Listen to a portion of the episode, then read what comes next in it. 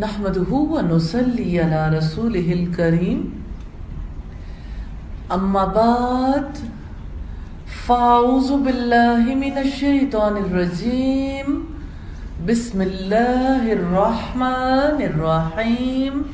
رب اشرح لي صدري ويسر لي أمري. واحلل عقدة من لساني يفقه قولي. تفسیر دیکھیں گے رکو نمبر پانچ کی۔ رکو نمبر پانچ کی پہلی آیت آیت نمبر تھرٹی ٹو ہے۔ رب العزت نے فرمایا وَضْرِبْ لَهُمْ مَسَلَ الرَّجُلَيْنِ جَعَلْنَا لِأَحَدِهِمَا جَنَّتَيْنِ مِنْ آنَابٍ وَحَفَفْنَاهُمَا بِنَخْلٍ وَجَعَلْنَا بَيْنَهُمَا زَرَعًا۔ اور آپ انہیں دو آدمیوں کی مثال بیان کر دیں۔ ان دونوں میں سے ایک کو ہم نے انگوروں کے دو باغ دیے اور ان دونوں کو ہم نے کھجور کے درختوں سے گھیر دیا اور ہم نے ان دونوں کے درمیان کھیتیاں بنائی سورہ الکاف میں چار طرح کی ٹرائلز آزمائشوں کی بات ہے۔ جیسے ہم نے دیکھا، اصحاب کاف کا واقعہ، ان کے لیے آزمائش تھی ان کے گھر والے اللہ پاک نے انہیں مالدار گھرانوں میں پیدا کیا اور کس طرح سے انہیں اپنی رشتوں کی محبت کو چھوڑ کر اللہ کے لیے ان سے الگ ہونا پڑا۔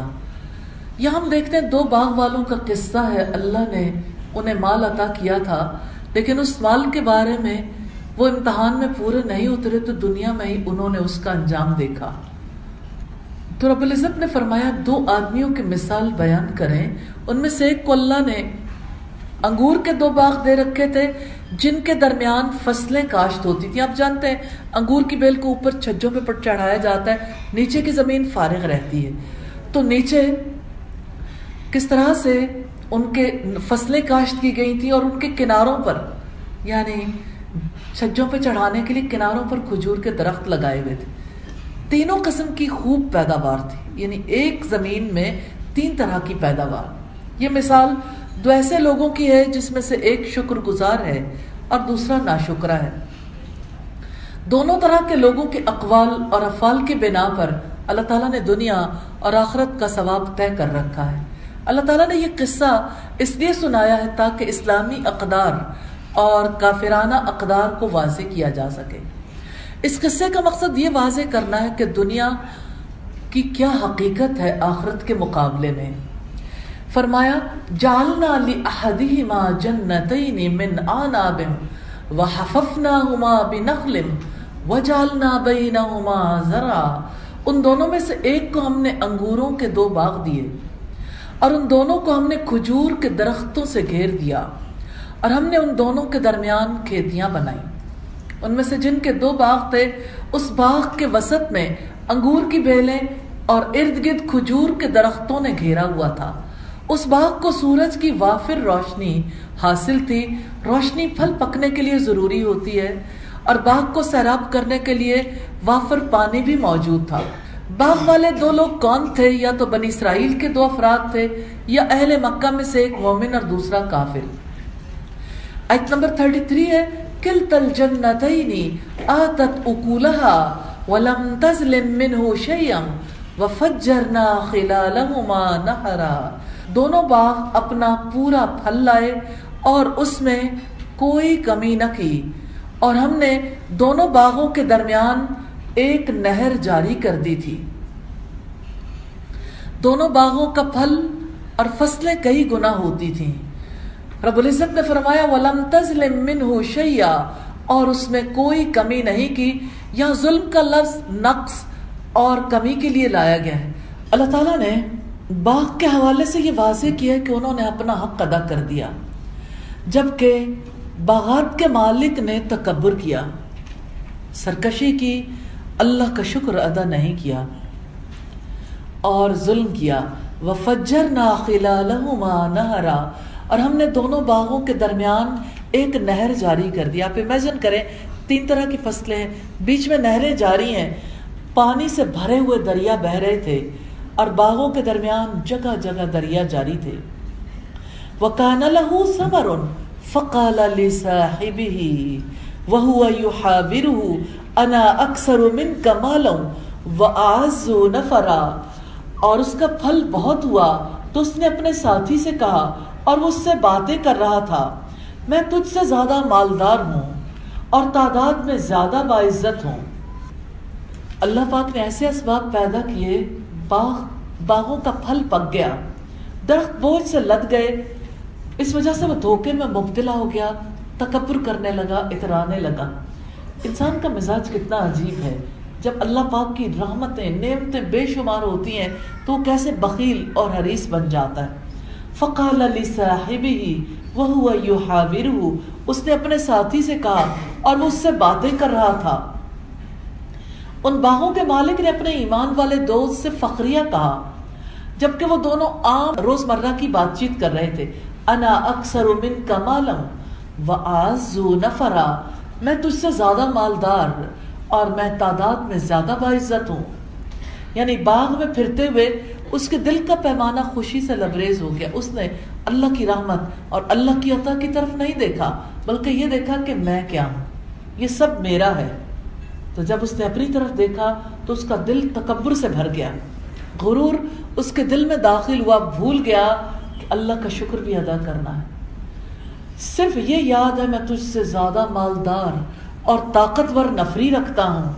اس نے اپنے مال، اپنے مددگاروں اپنے رشتہ داروں، اپنے غلاموں پر فخر کیا جس کی کوئی حقیقت نہیں۔ وہ دخل جنت وہ ظالم النفسی کالا ماہ ظن انتبی دہازی ابدا اور وہ اپنے باغ میں داخل ہوا جبکہ اپنے نفس پر ظلم کرنے والا تھا۔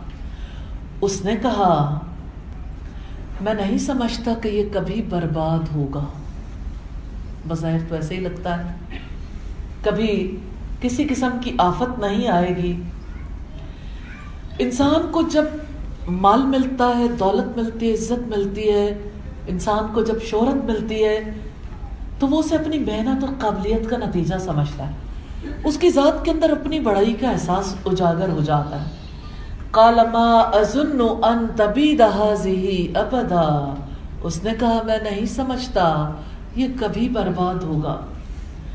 اس شخص نے جو گمان کیا، اسے لفظوں میں بیان کیا کہ باغ کبھی ختم اور برباد نہیں ہوگا۔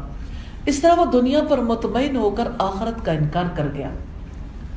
یہی بات سورہ مریم کی آیت نمبر سیونٹی سیون میں، سورہ حامیم السجدہ کی آیت نمبر پچاس میں، سورہ القلم میں ایک واقعہ بیان کیا گیا، آیت نمبر سترہ سے اکتیس میں یہ بیان کیا گیا۔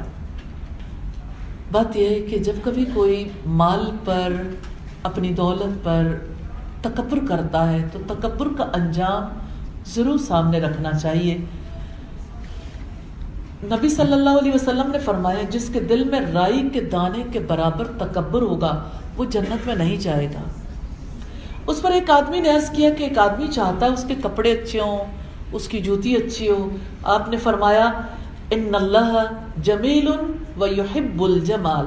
اللہ جمیل ہے، جمال کو پسند کرتا ہے یعنی ایسی بات نہیں ہے کہ اللہ تعالیٰ خوبصورتی کے اظہار کو پسند نہیں کرتا۔ تکبر تو حق کی طرف سے منہ مو موڑنے اور دوسرے لوگوں کو کمتر سمجھنے کو کہتے ہیں۔ صحیح مسلم کی دو سو پینسٹھ نمبر روایت ہے۔ سعید ابو حریدہ سے روایت ہے، نبی کریم صلی اللہ علیہ وسلم نے ارشاد فرمایا، اشرفی کا بندہ، روپے کا بندہ، چادر کا بندہ، کمبل کا بندہ ہلاک ہوا کہ اگر اسے کچھ دے دیا جائے، تب تو خوش ہو جاتا ہے۔ اگر نہ دیا جائے، تو وہ ناراض ہو جاتا ہے۔ صحیح بخاری کی دو ہزار آٹھ سو چھیاسی نمبر روایت۔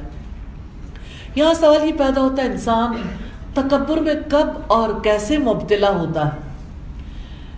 جب انسان دوسروں کو اپنے سے کمتر سمجھتا ہے، جن کو مال اور عزت میں کم حصہ ملا ہوتا ہے تکبر کا سب سے پہلا اثر یہ ہوتا ہے کہ انسان سمجھتا ہے دنیا اور جو کچھ مجھے ملا ہوا یہ کبھی ختم ہونے والا نہیں۔ میری ایک کلیگ ہوتی تھی، جب میں پڑھاتی تھی کالج میں، تو اس وقت ایسا تھا کہ اللہ تعالیٰ نے انہیں بہت پیاری اولاد بھی دی تھی اور خود بھی بہت اللہ نے انہیں خوبصورت شکل و صورت دی تھی۔ کبھی سوچا نہیں جا سکتا۔ بہت لوگوں کو کھانے کھلاتی تھیں اور بہت یعنی اپنے گھر والوں کے ساتھ بھی، رشتہ داروں کے ساتھ بھی عمدہ سلوک کرتی تھی۔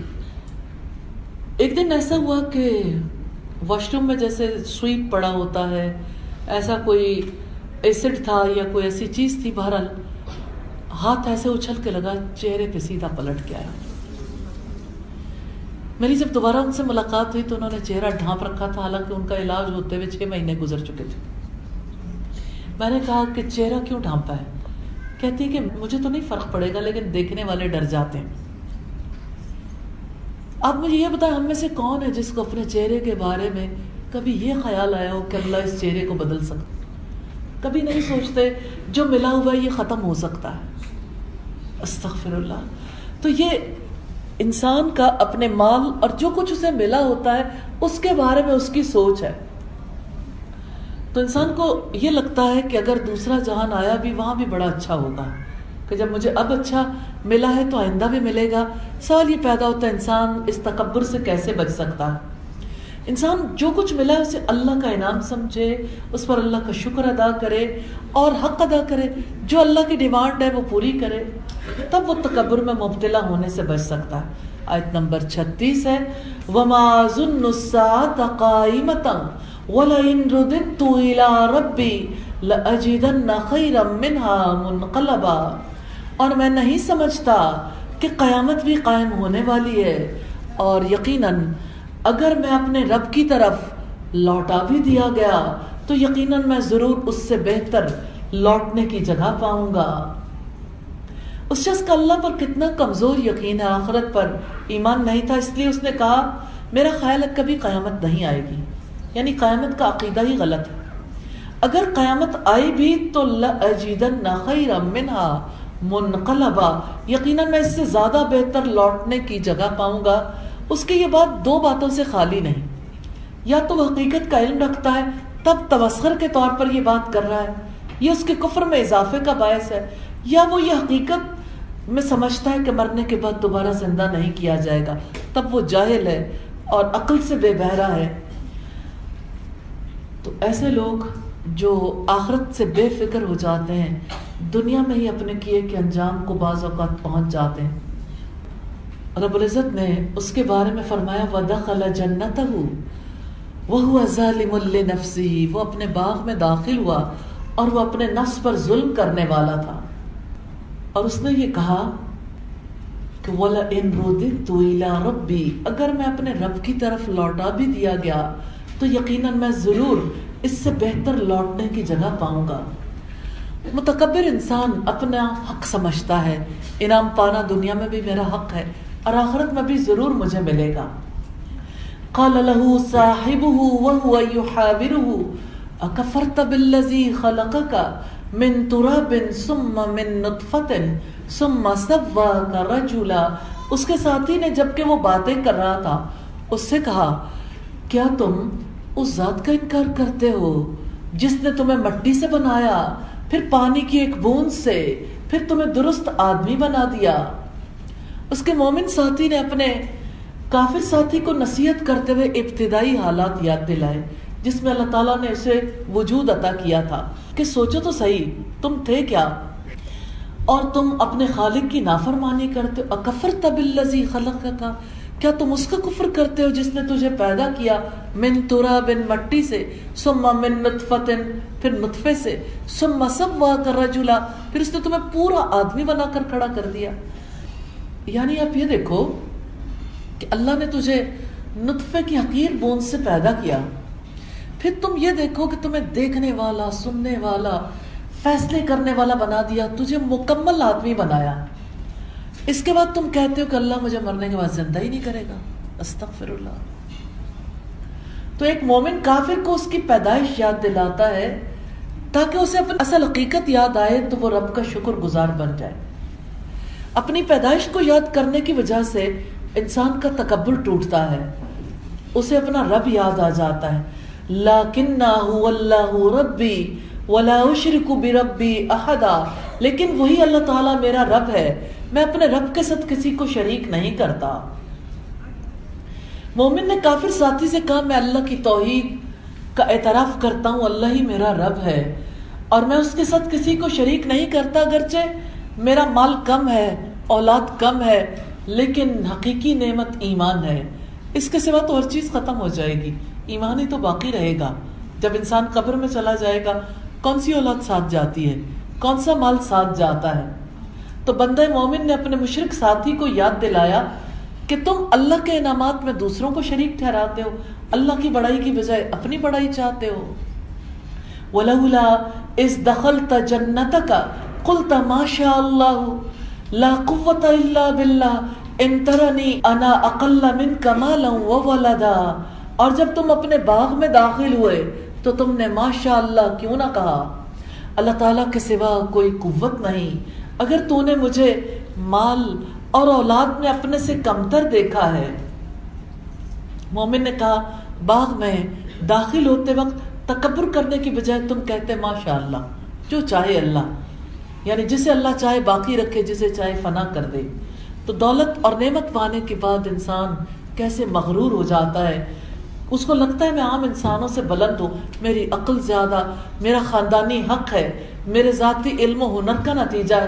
جیسا کہ قارون نے کہا تھا کہ مجھے یہ سب کچھ میرے علم کی بنا پر ملا۔ یہی غرور ہے جو ترقی کر کے بخل اور ظلم کی صورت اختیار کر لیتا۔ ہے تو اس سائن سے ثابت ہوتا ہے کہ کوئی چیز اچھی لگے تو ماشاء اللہ لا قوت الا باللہ پڑھنا چاہیے۔ مسند احمد میں رسول اللہ نے فرمایا، کیا میں تمہیں جنت کا خزانہ نہ بتاؤں؟ وہ خزانہ ہے، لا حول ولا قوت الا باللہ۔ اور روایت میں اللہ تعالیٰ نے فرمایا، میرے اس بندے نے مان لیا، اپنا معاملہ میرے سپرد کر دیا۔ سیدنا ابو حریرہ سے پوچھا گیا، تو آپ نے فرمایا، صرف لا حول نہیں، بلکہ وہ جو سورہ الکاف میں ہے یعنی ماشاء اللہ لا قوت الا باللہ۔ تو جو چار کلمات کا اہتمام کرے، وہ نظر بد سے بچ سکتا ہے۔ حسب اللہ جو کہتا ہے، اسے شیطان کی چالوں سے بچا لیا جاتا ہے۔ جیسا کہ سورہ عمران کی آیت نمبر ایک سو تہتر میں اور جو کہتے ہیں میں نے اپنا معاملہ اللہ کے سپرد کر دیا، اسے لوگوں کی چالوں سے بچا لیا جاتا ہے۔ وہ امری اللہ جو کہتا ہے، میں نے اپنا معاملہ اللہ کے حوالے کر دیا۔ تو اللہ تعالیٰ اس کے معاملات کو خود سنبھال لیتا ہے۔ اور تیسرا کلمہ، لا الہ الا انت سبحانک، انی کنت من الظالمین۔ تو جو یہ کلمہ کہتا ہے اسے غم سے بچا لیا جاتا ہے۔ اور ماشاء اللہ لا قوت اللہ باللہ پڑھنے سے نظر بد سے محفوظ ہو جاتا ہے۔ تو یہ چار کلمات ضرور یاد رکھیے۔ حسب اللہ اور اسی طرح سے افوز امری اللہ اور لا الہ الا انت سبحانکا اور ماشاء اللہ لا قوت الا باللہ۔ ان ترنی انا اقل منک مالا و اگر تو نے مجھے مال اور اولاد میں اپنے سے کمتر دیکھا ہے۔ مومن نے اپنے کافر ساتھی سے کہا کہ تم مال اور اولاد پر فخر کرتے ہو اور سمجھتے ہو کہ میں مال اور اولاد کے لحاظ سے تم سے کمتر ہوں۔ مگر جو اللہ کے پاس ہے وہ بہتر بھی ہے، باقی رہنے والا بھی ہے۔ اور جو امید اللہ تعالیٰ کی نوازش اور اس کے احسان سے رکھی جا سکتی ہے، وہ دنیا و مافیا سے بہتر ہے۔ جس کو حاصل کرنے کے لیے لوگ ایک دوسرے سے سبقت لے جانے کی کوشش کرتے ہیں۔ فاسا ربی اتینی خیرم من جنتی جنتک ویرسل علیہا حسبانم حسبانم من السماء فتصبح سعیدا زلقا۔ تو امید ہے کہ میرا رب مجھے تمہارے باغ سے بہتر عطا فرما دے گا اور اس پر آسمان سے کوئی آفت بھیج دے تو وہ چٹیل میدان ہو کر رہ جائے گا۔ فاسا ربی من جنتی کا علیہ تو امید ہے کہ میرا رب مجھے تمہارے باغ سے بہتر عطا فرما دے گا اور اس پر بھیج دے گا۔ یعنی اس باغ نے تجھے دھوکے میں رکھا تھا۔ تو نے اسی کی وجہ سے سرکشی کا رویہ اختیار کیا۔ امید ہے تیرے باغ سے زیادہ اچھا باغ مجھے اللہ تعالیٰ عطا کرے گا۔ وہ یورسلا علیہ حسبان من السماء یعنی کسی قسم کا عذاب، بارشیں، زلزلے یا کچھ اور اللہ تعالیٰ تیرے باغ پر اگر نازل کر دے، تو مومن جو کچھ موجود ہوتا ہے اسی پر قناعت کرتا ہے۔ پھر یہ امید رکھتا ہے کہ اللہ تعالیٰ اس سے زیادہ دے گا۔ فتس بہا سعیدن زلقا، تو وہ چٹیل میدان ہو کر رہ جائے گا۔ تم جس باغ کے متعلق یقین رکھتے ہو وہ کبھی خراب نہیں ہوگا، تو ہو سکتا ہے اللہ تعالیٰ اس پر کوئی آفت بھیج دے۔ اتنی بارش ہو سارا باغ برباد ہو جائے۔ لہلاتے باغوں کی جگہ چکنی زمین پڑی کی پڑی رہ جائے۔ تو مومن نے اپنے ساتھی کو باغ پر آنے والی آسمانی آفتوں سے ڈرایا۔ کہ انسانی زندگی میں حادثات پیش آتے رہتے ہیں۔ کوئی چیز ایسی نہیں ہے جس پر انسان کا ذاتی قبضہ ہو۔ اس لیے اللہ تعالیٰ نے مومن کو توجہ دلائی۔ کہ یہ سب کچھ جسے تم اپنا سمجھتے ہو تمہارا نہیں ہے۔ او یصبح ماؤها غورا فلن تستطيع له طلبا۔ یا اس کا پانی گہرا ہو جائے، پھر تم اس کی تلاش کی قطن استطاعت نہ رکھو گے۔ یعنی باغ کے پانی کا چشمہ۔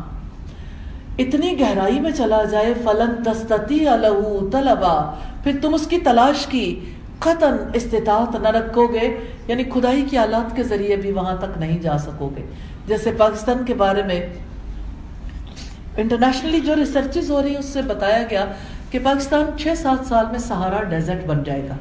یعنی بالکل صحرا ہو جائے گا، اس لیے کہ نیچے کے زمین کا پانی بہت نیچے اتر جائے گا۔ اللہ کی قدرت ہے۔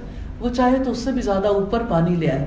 لیکن حالات و واقعات یہ بتاتے ہیں، بندے اپنے ہاتھوں کی کمائی کس طرح سے اپنے سامنے دیکھتے ہیں، اپنی دعاؤں میں یہ بات شامل کر لیں کہ الہی، ہمیں قید میں مبتلا نہ کرنا، اور الہی، ہمیں اپنے پانیوں سے محروم نہ کرنا، اور ہمیں اللہ تعالیٰ توفیق دے کہ ہم ایسے کام کریں جس کی وجہ سے اس کی ناراضگی نہ ہو ہمارے حق میں۔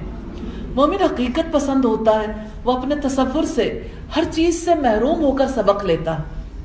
پھر یہ غذا لیتا ہے کہ اس کے پاس آجزی کے سوا کچھ نہیں۔ اور اس کا نتیجہ یہ نکلتا ہے کہ وہ اپنے آپ کو آجز بنا کر اللہ تعالیٰ کے سامنے پیش کرتا ہے۔ وَأُحِيطَ بِسَمَرِهِ فَأَصْبَحَ يُقَلِّبُ كَفَّيْهِ عَلَى مَا أَنفَقَ فِيهَا وَهِيَ خَاوِيَةٌ عَلَى عُرُوشِهَا وَيَقُولُ يَا لَيْتَنِي لَمْ أُشْرِكْ بِرَبِّي أَحَدًا اور اس کے پھل کو گھیر لیا گیا۔ چنانچہ وہ اس پر ہاتھ ملتا رہ گیا جو اس نے اس میں خرچ کیا تھا اور وہ باغ اپنی چھتوں پر گرا پڑا تھا اور وہ کہنے لگا، اے کاش میں نے اپنے رب کے ساتھ کسی کو شریک نہ بنایا ہوتا۔ وہ اہی تبھی سمری ہی اس کے پھل کو گھیر لیا گیا۔ اللہ ہے نا قدرت والا، کچھ بھی نہ چھوڑا۔ سارا پھل گھیر لیا گیا۔ ابھی پھل درختوں پر ہے۔ لیکن گھرا ہوا پھل بچ نہیں سکتا۔ اللہ نے سارا پھل تباہ کر دیا۔ فَأَصْبَحَ يُقَلِّبُ كَفَّيْهِ عَلَى مَا أَنفَقَ فِيهَا، وَهِيَ خَاوِيَةٌ عَلَى عُرُوشِهَا۔ چنانچہ وہ اس پر اپنے ہاتھ ملتا رہ گیا، جو اس نے اس میں سے خرچ کیا تھا، اور وہ باغ اپنی چھتوں پر گرا پڑا تھا۔ یعنی اس نے باغ پر جتنے اخراجات کیے تھے سب ضائع ہو گئے۔ اس نے افسوس کرتے ہوئے اپنے شرک پر پشمان ہوتے ہوئے کہا وہ یقول یا لیتنی لم اشرک بربی احدا کہنے لگا ہے، کاش میں نے اپنے رب کے ساتھ کسی کو شریک نہ بنایا ہوتا۔ کفے افسوس ملتے ہوئے اس نے کہا کہ میں نادان تھا، میں خطا کار تھا، میں نے رب کے ساتھ کسی اور کو شریک بنایا۔ اللہ تعالیٰ نے انسان کو سمجھایا ہے کہ دنیا میں جو باغ تم نے اگایا ہے، تمہارا ذاتی نہیں ہے، لیکن تم اس پر اپنی ملکیت سمجھ کر شرک کرتے ہو۔ اللہ تعالیٰ نے ہاتھ ملتے انسان کو ایک ایسے منظر میں لے جا کر انسان کو سمجھایا ہے کہ تمہیں بھی شرک کی نفی کرنی ہے۔ کیا اسی دن یاد آئے گا جب کچھ بھی تمہارے ہاتھ نہیں آئے گا؟ اللہ تعالیٰ نے سمجھایا کہ اللہ واحد ہے، قادر مطلق ہے، قوتوں کا مالک ہے اس کے سوا کوئی مددگار نہیں۔ وَلَمْ تَكُلْ لَهُ فِيَةٌ يَنْصُرُونَهُ مِن دُونِ اللَّهِ وَمَا كَانَ مُنْتَصِرًا۔ اور اس کے پاس کوئی جتھا نہ تھا جو اللہ کے سوا اس کی مدد کرتا اور نہ ہی وہ خود بچنے والا ہوا۔ یعنی جس باغ پر اللہ کا عذاب نازل ہوا، وہاں سے ہر چیز ہاتھوں سے نکل گئی۔ اپنی اولاد جس جتھے کا اسے ناز تھا، اس کے مددگاروں کا کوئی بھی عذاب کو دور نہیں کر سکا۔ زمین و آسمان والے سب مل کر بھی مدد کرنے پر کوئی قدرت نہیں رکھتے تھے، نہ خود اپنے آپ کی مدد کر سکا۔ انسان کو یہ بات کب سمجھ آتی ہے جب وہ کسی حادثے کا شکار ہوتا ہے؟ جب تک وہ امن میں ہوتا ہے، اسے باتیں سمجھانا بڑے مشکل ہے۔ اور حادثات اسے یقین دہانی کرواتے ہیں، قابلیت اور تدبیر اللہ کے آگے کام نہیں آ سکتی۔ کل ولایت الحق ہوا خیر و خیر اقبا وہاں ہر طرح کی مدد اللہ تعالیٰ ہی کی ہے۔ جو برحق ہے، وہی بہترین ہے، ثواب دینے والا اور بہترین انجام والا ہے۔ تو وہ شخص پکار رہا تھا کہ اللہ ہی کا اختیار برحق ہے۔ اسی کا انعام بہتر اور اسی کا دیا ہوا بدلہ اچھا ہے۔ تو جو کوئی ایمان لا کر تقوی اختیار کرتا ہے، اللہ تعالیٰ اس کا ولی اور دوست ہے۔ وہ اسے کرامتوں کے ذریعے عزت دیتا ہے۔ اللہ تعالیٰ کا عطا کردہ دینی اور دنیاوی ثواب بہترین ہے۔ تو اس حال میں جس میں اللہ تعالیٰ نے اس شخص کو سزا دینے کا حکم جاری کیا، جس نے سرکشی اختیار کی، دنیا کی زندگی کو ترجیح دی اور عزت و تکریم اس شخص کے لیے جو ایمان لایا، جس نے نیک عمل کیے، جو اللہ کا شکر ادا کرتا رہا، جو دوسروں کو بھی اس کی طرف دعوت دیتا رہا۔ اس بنا پر واضح ہو گیا، حقیقی ولایت کا مالک صرف اللہ ہے۔ تو جو کوئی اللہ پر ایمان لا کر تقوی اختیار کرتا ہے، اللہ تعالیٰ اس کا ولی اور دوست ہے۔ وہ اسے مختلف قسموں کی کرامت کے ذریعے سے عزت بخشتا ہے اور اس کو شر اور آفتوں سے بچاتا ہے۔ اور جو اپنے رب پر ایمان نہیں رکھتا، نہ اسے اپنا ولی بناتا ہے، نہ سرپرست۔ وہ دنیا اور آخرت میں خسارہ اٹھاتا ہے۔ تو اللہ تعالیٰ کا عطا کردہ دنیاوی اور رخوی ثواب بہترین ثواب ہے، جس پر امیدوں کو مرتکز ہونا چاہیے۔ اور ولایت کا مطلب مدد اور نصرت ہے۔ تو انسان کو حادثات میں مبتلا کر کے اللہ تعالیٰ سمجھاتے ہیں کہ ظلم کرنے کا نقصان تمہیں خود برداشت کرنا ہے۔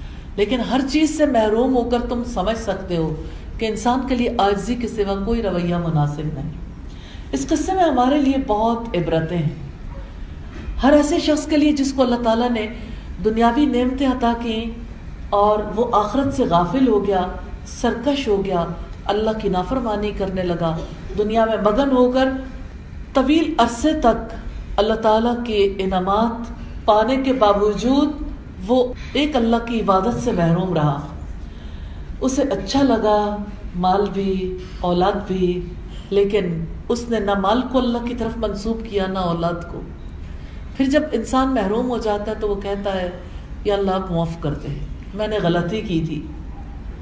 تو رب العزت فرماتے ہیں سور القاف کی آیت نمبر 39 میں، وَلَوْلَا اِذْ دَخَلْتَ جَنَّتَكَ قُلْتَ مَا شَاءَ اللَّهِ لَا قُوَّةَ إِلَّا بِاللَّهِ جب تم اپنے باغ میں داخل ہوئے، تم نے ماشاء اللہ کیوں نہیں کہا کہ اللہ کے سوا کسی کی کوئی قوت نہیں؟